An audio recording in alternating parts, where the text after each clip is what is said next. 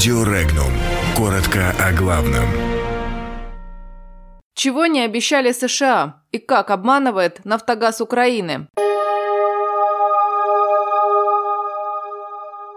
На границе Таджикистана с Киргизией произошел вооруженный конфликт.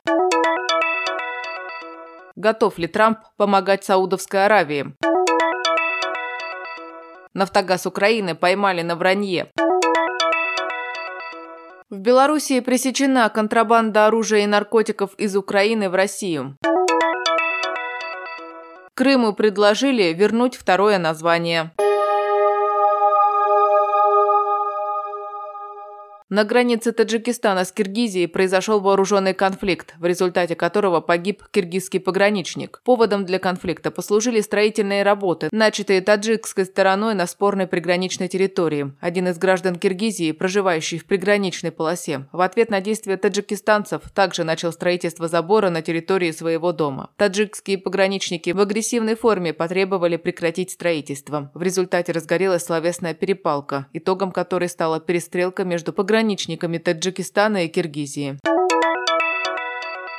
Вашингтон не обещал защищать Эр-Риад, сообщил американский президент Дональд Трамп. По словам президента Штатов, несмотря на расчеты Эр-Риада, американская сторона не обещала саудовцам защиты. В частности, атака на саудовские нефтеперерабатывающие заводы – это не нападение на Соединенные Штаты. Цитата. «Тем не менее, мы им, разумеется, помогли бы. Они замечательные союзники», – сказал Трамп.